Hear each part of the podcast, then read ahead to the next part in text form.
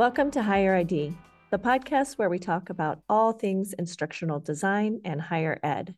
We're your hosts, Dr. Jess Zeitler and Christy J. Woods, and we're excited to bring you our next episode. Yes, this week we have a very special guest, Dr. Jiaqi Yu, who is a senior instructional designer at University of North Texas's Health Science Center. Today, we'll be talking with Jiaqi about her instructional design journey, some project management, and connecting research to practice, which I'm so excited about. Jiaqi, thanks so much for joining us. Thank you so much for having me. It's indeed my honor and privilege to be here and just share some story and experience with your podcast subscribers. Oh, yes, we're excited. We're excited. Jiaqi, I want to second that. Thank you. We're really excited to chat with you. And such an exciting topic um, for me, especially. So we're looking forward to it. So, to get us started, you know, you have a lot of experience both as an instructional designer and a researcher. Can you walk us through some of your highlights, uh, your career highlights, and um, maybe some projects that you're particularly proud of, and and of course, what you're doing now? Mm-hmm. Yeah, absolutely. I actually started my career as instruction designer as a part-time while I was working on my PhD degree as a doctoral student at Iowa State. So I see that kind of that part of experience was such a valuable and unique experience to me because during that time I could study and practice at the same time. So technically, I work about 20 hours per week and with faculty designing a lot of online courses. And I'm also taking three or four different courses in instructional design during that time um, so that I can practice what I have learned in the classroom and then I could also use my practice to inform my research interests. So I think after then, I always try to maintain this kind of balance circle so that I can do something in the research and practice and make sure they inform each other. Um, and I feel like the pandemic really created a historical divide and changed our life for everybody. So I think mine is not an exception. So I feel like I passed for about two years in 2020 and 2021, um, just working remotely as most of you. Uh, I think I started from 2022. That might be sort of some kind of transition. Um, mm. Also, I feel like that was a year that I finished, finally finished my PhD dissertation. Huge and finally, congrats, by the way. Yes. Thank you. I just feel like that finally is over and completed the PhD degree in co-majoring education and human computer interaction. And also I started to get back to my favorite conferences and kind of completed about four presentations last year with my colleague and connection. Um, so I feel like that was kind of starting from last year. I feel like I'm kind of getting back to like the, the conferences, the professional community. That was also the time I discovered ID to ID virtual community practice and yeah. also made so many connection like both of you. I feel yeah. like I really, really appreciate that. And I feel like this is where that I can connect with a lot of similar minded ID professionals and also initiate more research collaboration. Yeah. Yeah, I love that. I love that you said that too because I also like forgot about conferences because of the pandemic and so mm-hmm. this year I went a little wild with as many um conference proposals as possible because I was like I just want to get back to, you know, sharing those ideas with other IDs. It's so important. Mm-hmm yeah, yeah, especially pausing for two years without conference.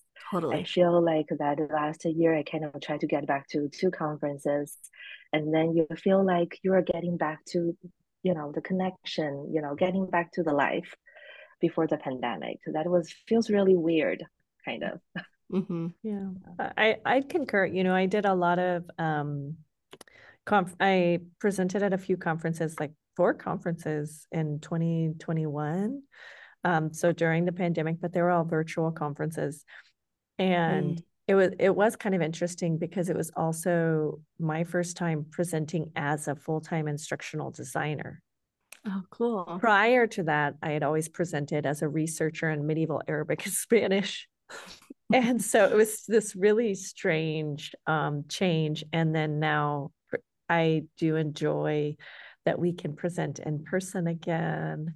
And really, um, I really enjoy that personal connection that it provides um, and brainstorming opportunities, right? Yeah, yeah, me too. Well, I want to get to project management because, um, we met through an ID to ID, and we were all doing Accelerate projects. For Jess and I, it was this podcast. And for you, you were working on a project around project management for IDs. Um, so I'd love to kind of just start the conversation about what is project management and how it's related to instructional design because I feel like so much of instructional design is project management. So, all the research that you've done, what do you think? Tell us how the two are related and how instructional designers can really foster these skills. Yes, yes, absolutely. I feel like in our field, particularly instruction design and technology, there already been a lot of research talking about project management, and they already indicated and emphasized on the importance of project management competency and skills for instruction designer. But at the same time, and the literature also indicated that a lot of the most of the graduate program and they don't have project management, you know, as a part yeah. of the curriculum. Yeah, so I didn't. There, yeah, there has been a gap, you know, identified that on the one side we feel this is important, but on the other side, and I feel like, but where could I learn about that? I never taught any classes while I'm working on my master or PhD degree, you know, but then how could I know wh- whether I'm on the right track to kind of pursue those skill and competency? Um, and also, I think we all noticed, like uh, in the past two years, all the job posting, they all kind of emphasize on the project management skill. I think that was not unique only for ID, but also other, you know, other professionals. I think there is an increasing demand that everybody needs to know about how to manage your projects. I think mm-hmm. uh, day to day basis. Yeah, mm-hmm. right. yeah, and oh. Uh, you know, I was going to mention that um, I really feel like there's a misalignment between what we studied, not necessarily on the instructional design and, and some of the building stuff, but between what we studied and the actual project management skills that I'm using. So for me, it turned out that I was much better at instructional design than I expected because I have so much project management experience prior to this and other things that mm. I've done in my life. Um, but yeah, the, I, I didn't have a class. They didn't I had no idea to the extent that project management, the role that project management would play in my position as an instructional designer. Mm-hmm. Yeah, I think I didn't realize how important the project management skill for ID until I started working as an e-learning company. That was many years ago. And uh, I, at that time, we are more like an OPM company that I work with five different institutions. That at time I manage about 70 projects at the same wow. time uh, as a more wow. instruction design consultant. You know, before that, I was working, you know, working on my PhD. I'm working a part-time mm. instruction designer at Iowa State. At that time, I kind of only about managed about 10 to 20 courses. Yeah. And that was a balance about design and development. But then later, once I took that role, that I'm kind of more like a design consultant for mm-hmm. 70 courses. And then at that time, we're using one of the really popular project management tool. I find the benefits of using that tool. Without that tool, I, I guarantee you I cannot manage or keep up with mm-hmm. the 70 projects. I, I cannot even remember where you know sure. all the deadline and the milestone where they are you know how should i manage that so from that experience, that made me realize the importance that I need to know all the basic about the framework and model in project management, and then also how can I utilize some of those popular PM tools to manage my projects. But luckily, you know, very fortunately, after that, I transitioned back to higher ed. I feel like my workload is getting back to normal, not that nice. kind of crazy. But yeah. So, just a quick question. Uh, what, uh, just and out of curiosity, of course, what project management tool were you using at the e learning OPM? Oh, that was a Wrike. So, that was a very okay. Mm-hmm. popular. PM yeah. tool. I think that was five, four, four or five years ago.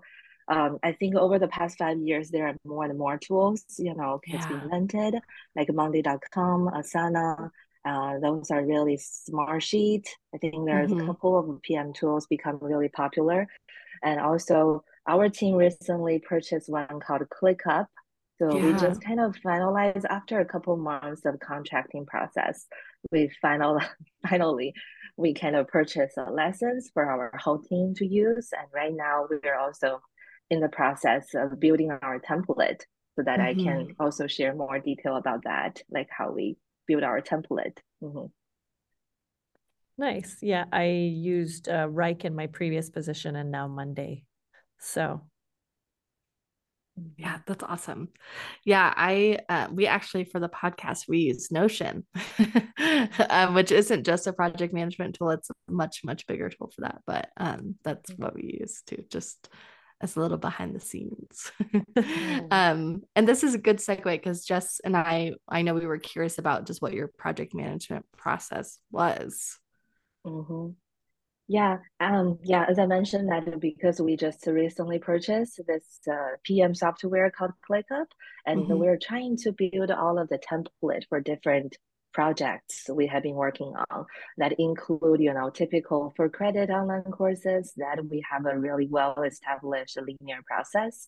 But mm-hmm. we also working on a lot of other non-credit program certificates and micro credential so those type of projects usually we involve multiple SME from campus and right. also involve like our continuing education team and also educational media team. So for those type of project, we see the value of also creating a template um, in the PM software so that we can outline um, the steps for and also the role of all the stakeholder in those projects. Yeah, and I can just maybe take the for credit online course as, as example, so that that yeah. usually I yeah. think is most of our ID in higher ed will work on. So that maybe could be others could be related to that. Um, mm. So we use the project management, the four five stage um, the terminology from the project management that is very similar to ID model actually. So mm-hmm. as defined by the PMI, there are five phases in project management, initiation, planning, execution, monitoring, and closure. So you can see how it's related to the ID, analyze, design, yeah. develop, yeah. right, implement, and evaluate. Um, and then we want to use this term because I think because as I mentioned, a lot of project we involve so many other departments yeah. on campus. So we feel like using those terminology from project management could use ease the communication across different departments that we're not only using the ID model or language that only understandable by ID, but also could benefit other departments and stakeholder mm. on campus. So what we did, for example, the online credit course, our typical cycle is 20 weeks before the course starts. Um, mm-hmm. So we divided that into this five phrase. The initiation uh, is a part is one week of onboarding. Mm-hmm. And then the planning is usually two to three weeks. It's correspond to the design part in ID model. So that we're all going to focus on course map, providing objective, and align all the pieces in the in the course. And the execution will be the development stage. It's usually the longest uh, in mm-hmm. our development cycle is about 12 to 14 weeks. During this time, you know, ID and the SME work together to develop the content. Um, and then the next will be the monitoring stage is that this is where we have our internal QM review. Um, yeah. If it's an academic course, we just use the higher ed rubric. Um, and that usually take about two to three weeks. It depends mm-hmm. on if you pass or need revision. And one last phase is closure is one week um, that will be involved the voting and the approval process in our institution. We have a distance education committee. Um, mm. So it's going to be a lot of just closure to approval and make sure the course is ready for students. So yeah. that's how we kind of divided into five phrases. And mm-hmm. within each of the phrase, we further break it down into a set of project, you know, this task um, for ID to do. So for example, the planning stage is we also call the course mapping stage, right? Mm-hmm, Usually about two to three weeks. And then we're gonna break it down into a set of tasks including like a draft your course level objective, draft to your module level objective, right? And revise yeah. and finalize. Um, and uh, some other tasks maybe align your objective to assessment activity mm-hmm. um, and uh, material. So those kind of a set of specific tasks. And we're gonna provide estimated workload for each specific task. In that mm. way, we can have our ID to track their real time and with the idea that we can continue to collect data from our ID so that we can uh, kind of compare between the differences between the estimated and real time spent on each specific task. Um, yeah. And then we can do some research on this and also continue to fine tune our process. Mm-hmm. And incorporating that into the task, also we are using the RACI model. That was a RACI chart as a part of the project management. Um, mm-hmm. it is uh, one type of responsibility assignment metric. So I find that is very, very helpful as well because it really helps you clarify all the role and the responsibility for everyone involved in your projects. Mm-hmm. So if we go back to the example, like the planning stage, right, we have all those tasks, um, and then you're gonna define who is responsible. Like usually, the faculty is gonna be responsible for writing the objective, but ID will be the one accountable and consulted because ID will provide some recommendation and confirm if those objectives are down or totally right. meet the QM, you know, expectation. And yeah. then informed will really depends. It doesn't apply to all of the tasks. Sometimes when you complete a really, really important task, like finalize your course map, and you may want to inform the supervisor or somebody else, right, in your team. Mm-hmm. So sure. just want to this kind of just a very quick overview about how we want, you know, kind of establish and build our template, um, and for one type of project. Yeah, I love that. Jess, I saw you had like a a moment that you wanted to jump well, in there. So I did, but it, a space. No, yeah, no worries. Um, well, and it kind of connects to the next question because um, I love that you're taking on some of those project management terminology um, to connect better with with people who are maybe used to that terminology and and that leads me to ask about kind of your collaboration or the instructional designer role and a big part of that role is collaborating with the SME experts and, and stakeholders and thinking about some of um, my my experiences with working with instructional uh, excuse me with the SMEs I was thinking about how do you share um, that process, do you share? Um, so you're using ClickUp, you're, you're about to implement ClickUp, but do you share? Do your SMEs have access to that project management tool, or is there another way that you're kind of sharing and building that relationship with those SMEs so that it's also um, within their top terminology as well? Does that make sense? Mm-hmm. Mm-hmm. Yes, yes. Yeah, our plan is definitely we want to share each of the project with SME. For example, we are building an academic course, right? So we're probably going to share this template with the SME so they can see all the tasks you know behind the scene so sometimes a lot of our faculty they're not fully aware of everything the id or educational media you know specialists or the mm-hmm. qm review so they don't know all the things going on, like how long it's going to take for us to convert everything into MLS or an authoring tool or publish, you know. So we think that's a benefit if we can share uh, the entire sort of template with the faculty so they can see all the tasks they need to complete and yeah. also other people need to complete. But still, we need to test that out for sure. So we want the faculty cannot change any of the tasks we have a, a set up there, so that probably they can only be more like a view the task, you yeah. know, so oh, they yeah. can be informed of everything. Yeah, but ID will be the person who keep everything, you know, check up the box or share some important updates. The faculty will be definitely keeping the loop and be able to, you know, see everything. Um, mm-hmm. I think that's related also to another point you mentioned about the relationship building. Yeah. Um, yeah. I think the relationship building is really top priority, especially Huge. in the context of higher ed. is yep. maybe I don't know because I have limited experience working in the corporate, but most of my experience in the higher ed, I feel like in higher ed because we have much lower the turnover rate, so I think the relationship building is uh, huge and so mm-hmm. important uh, in our context.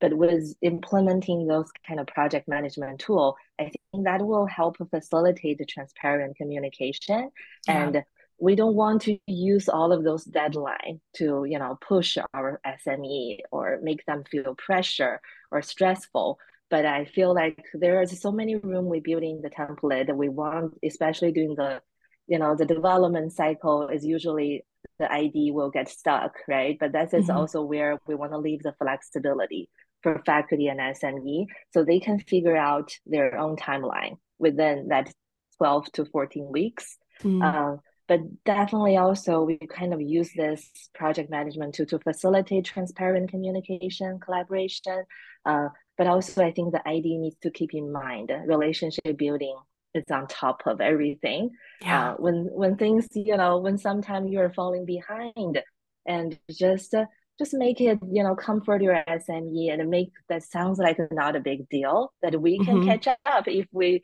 do a B C D, you know, in the next yeah. couple weeks, and we can catch up and just still we can still meet the final deadline. So yeah. definitely, I think there's a lot of parts like really need the ID to be strategic and mm-hmm. think about how you can maintain a really good relationship and well you can still meet all the deadline. yeah, yeah, I love that um, what you just said, like be strategic about building the relationship and meeting the deadlines.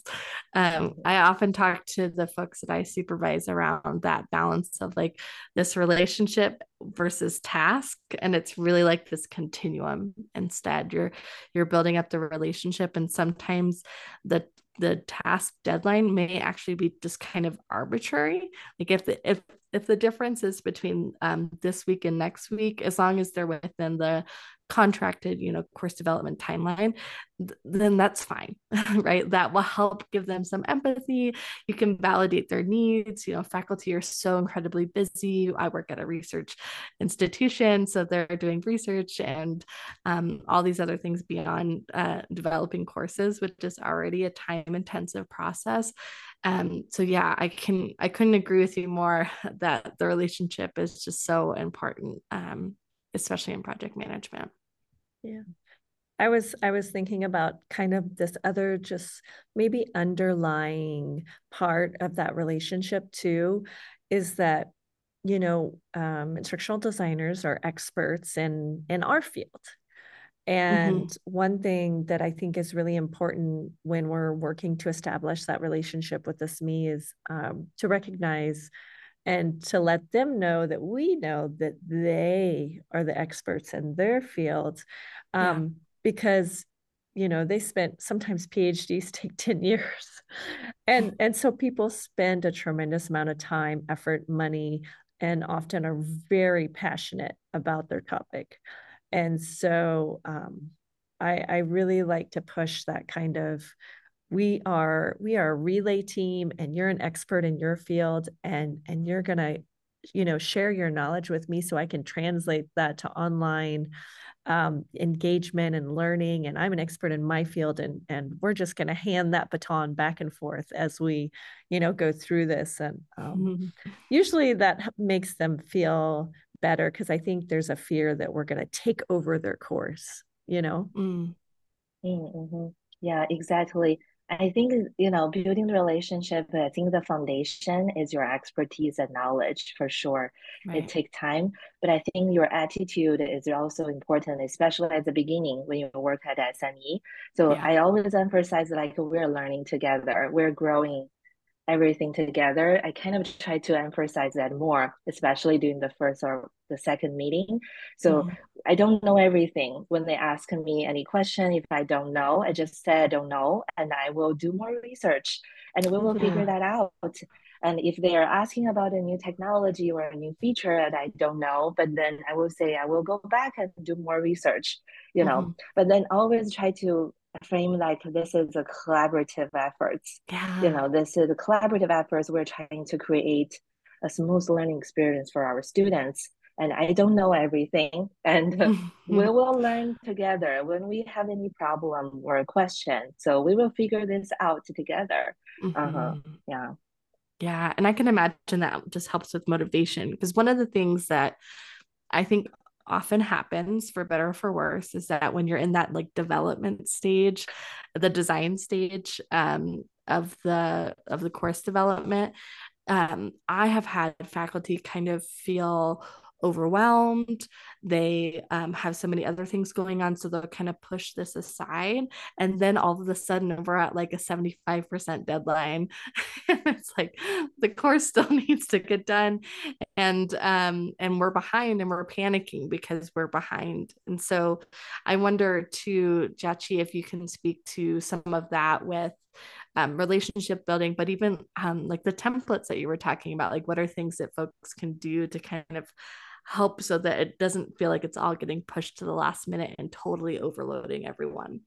Mm-hmm. Yeah, especially. I think that is a really common question, like a struggle a Mhm. lot of the ID in higher ed will face because especially usually you get about the planning stage, the designing course map, everything goes well. And once you get into the content development stage, that usually about two to three months, right? You you can Yeah. easily get stuck somewhere Yeah, because the faculty has other priority. They just drop drop it and then they don't give you any content and then you don't know what to do during that Yeah. time. So we have a sort of idea we call the rapid prototyping in our Mm, team. So I think this does, this does not apply to all the subject area. So yeah. it really depends on the subject area because here at the Health Science Center, a lot of the content are really difficult. I don't feel like I can do a lot of the content, put together the content for the faculty. So it really depends on the context. Some of the depends on the topic or the subject matter area. But if Mhm. you can, sometime I will try, I will do a little bit of research and then I will put together some content and resources, some video and the article, just based on my research skill that I can just put together and find some credible uh, material, but I don't really know any of about the content.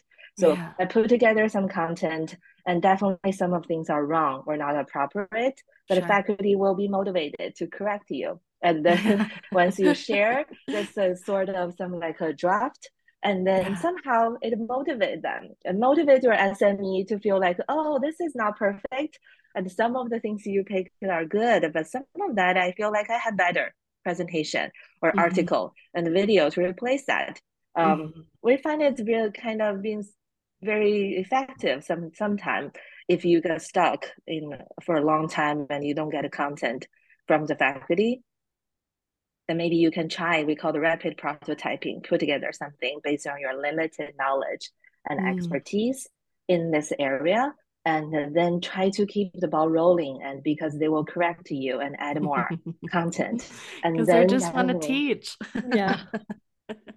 yeah so funny. exactly I and at the, at the same time we also try to schedule something you know um, also about the media production because we have an educational Yeah. media team and Right. try to schedule something earlier and keep them busy and then you know while you're waiting on the content and also maybe schedule some of the media production ahead of Mhm. time uh, that you know as you're waiting on the content and they can also work on their part about some multimedia production yeah Mm. Mhm. Mhm. So, Jiaqi, speaking of research, um, you recently led a panel at the OLC on project management and instructional design. And um, how did you connect your instructional design research and practice in a way that minimized the boundaries between the two? So, instructional design practice and research, and and maximized your time and efforts. And what would you recommend to others? Thank you. Thank you for the question. I was really proud of the OLC panel session Yeah, we put so together, cool. and the Jess was also part of the panel.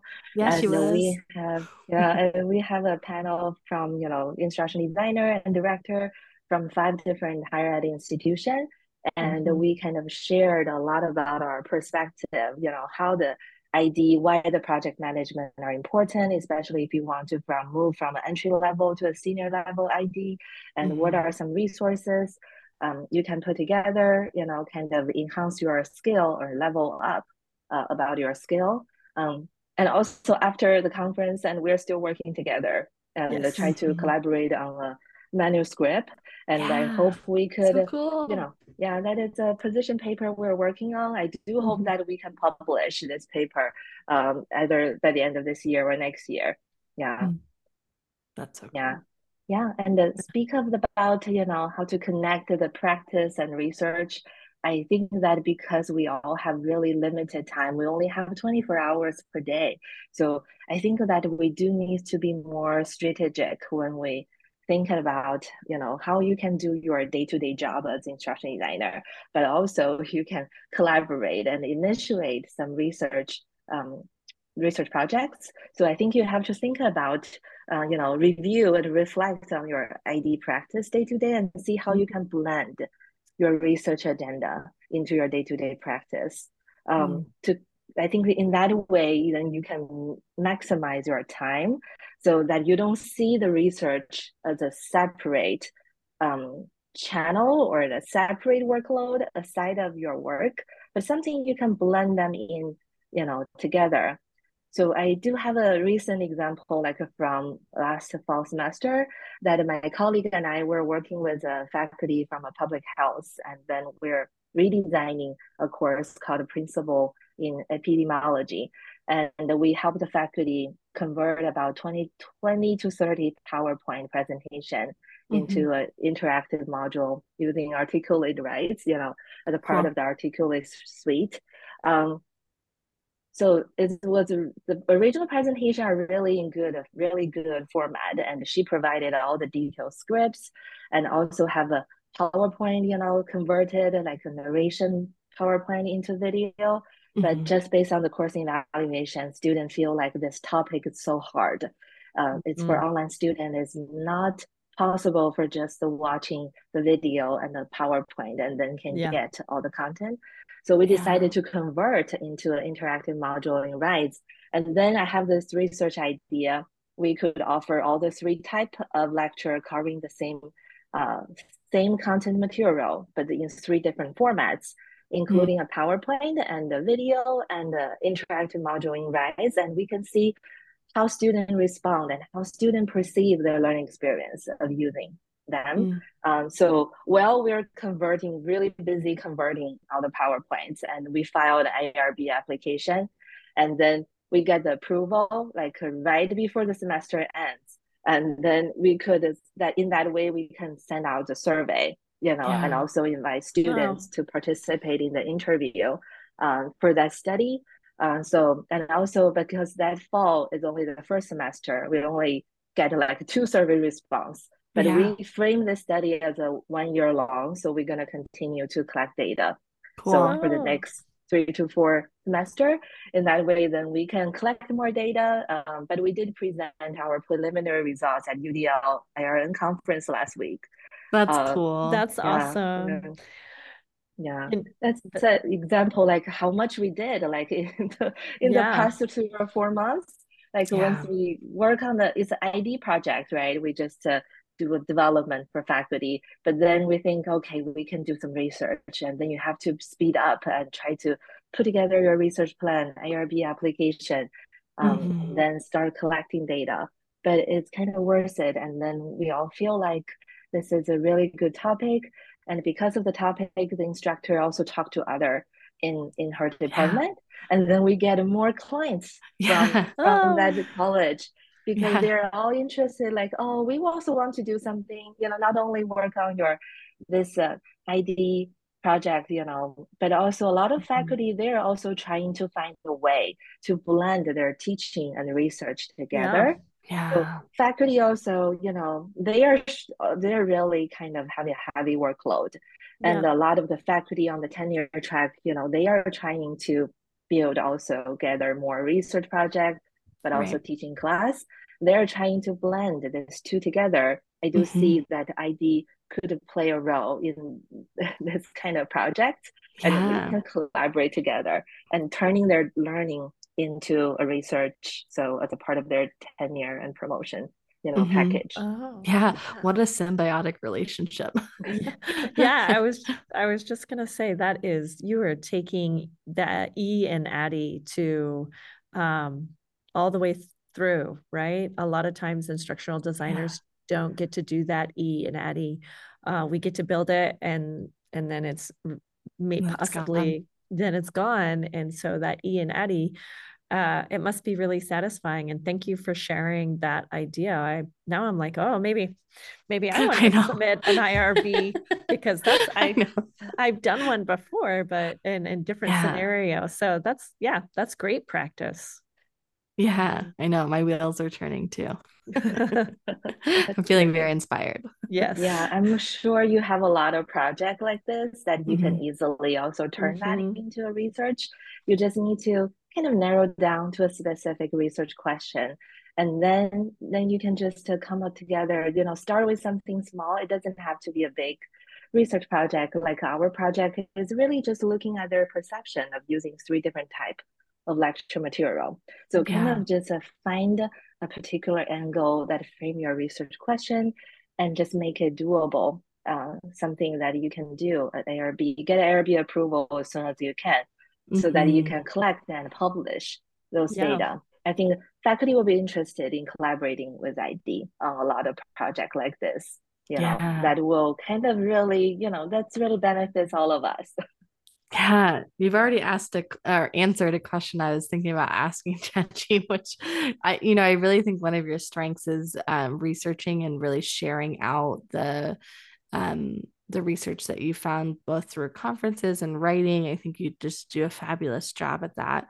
Um, and and you've spoken really about how others can kind of get involved in thinking about like a research question, what's something they're trying to solve, and getting faculty buy-in. Anything else that you think you'd recommend for folks that want to get involved in their research where they could start? Yeah, I do think like you need to kind of start with somebody around you. I think Mhm. like if you work in a team with other instruction designer, I think you will look for if other ID would be interested in doing research. So Yeah. before I, I joined our team, because our team has grown very quickly in the past two years. When I joined this team, that nobody else is doing any educational research at that Mm. time. But I Mhm. kind of started to kind of pilot one project with another colleague. Then we go to conference. Uh, and then once you've started one or two, and then other your team, other of your team member will become interested. And Mm. now I'm kind of also getting other, other two ID work together. And then I feel like this is really important to form a community of practice in your Yeah. own workplace as a starting Nice. point. Yeah, as a because you know we are just um, I, I do believe because I'm more like a social constructivist that my dissertation is in COP, you know, I Mhm. truly believe in the power of, you know, kind of learning in a community. And then because I feel like the nature of learning is through interaction with people. So you definitely want to start with your own team uh, and try to facilitate a learning community. You can call whatever, you don't have to call it community practice. You can call whatever you want, but it's something that you can start doing within your team and try to create this environment and atmosphere, like, you know, value research collaboration and peer review and sharing Mhm. feedback. I think that is very, very important. That will keep everyone motivated and creative because everyone will start to kind of plant a seed in their mind, right? There's a lot of things we can collaborate and do research, and we can do turn those ID projects into research and Mhm. start from there. And then also reach out to somebody else from your institution. Those faculty member, maybe some of them, they all have different research strengths. Some of them are really good in qualitative study, mixed method, or quantitative. Kind of start reaching out to those faculty member, uh, and then then you will have more kind of make a huge impact in your institution, and then definitely also other ID across the country. I think like just uh, I Yeah. think start with something from your team, your institution, and then also reach out to other ID and researchers across the country and try to find someone who share similar interests with you and then you can collaborate together and try to solve a lot of problems and issues we talk today. I feel like those are really common challenges like a lot of us are facing so that we can work together and try to find a solution or try to envision a different future for how to mm-hmm. work better as an ID. Mm. I love that. Yeah, Me now too. you're I'm, now I'm inspired. Um, no, but I mean, I think sometimes um, when people think of instructional designers, and even when instructional design is presented to you as a role or a position, it's mm-hmm. it's presented in this really um, linear, flat, maybe in the box presentation of sorts, right? Um, mm-hmm. But in in all reality, it's it's quite dynamic, and mm-hmm. um, kind of these little pieces that you thread into and i christy and i've talked about this quite a bit you know there's certain things that we do that are maybe not the norm or like that may seem outside of our role as instructional designers but that actually make us better instructional designers. And i just see that you've really touched upon that Jiaqi uh, in terms of like research and connecting that research into your role and and that kind of building your not only your role as an instructional designer but growing your capacity right? Mm-hmm.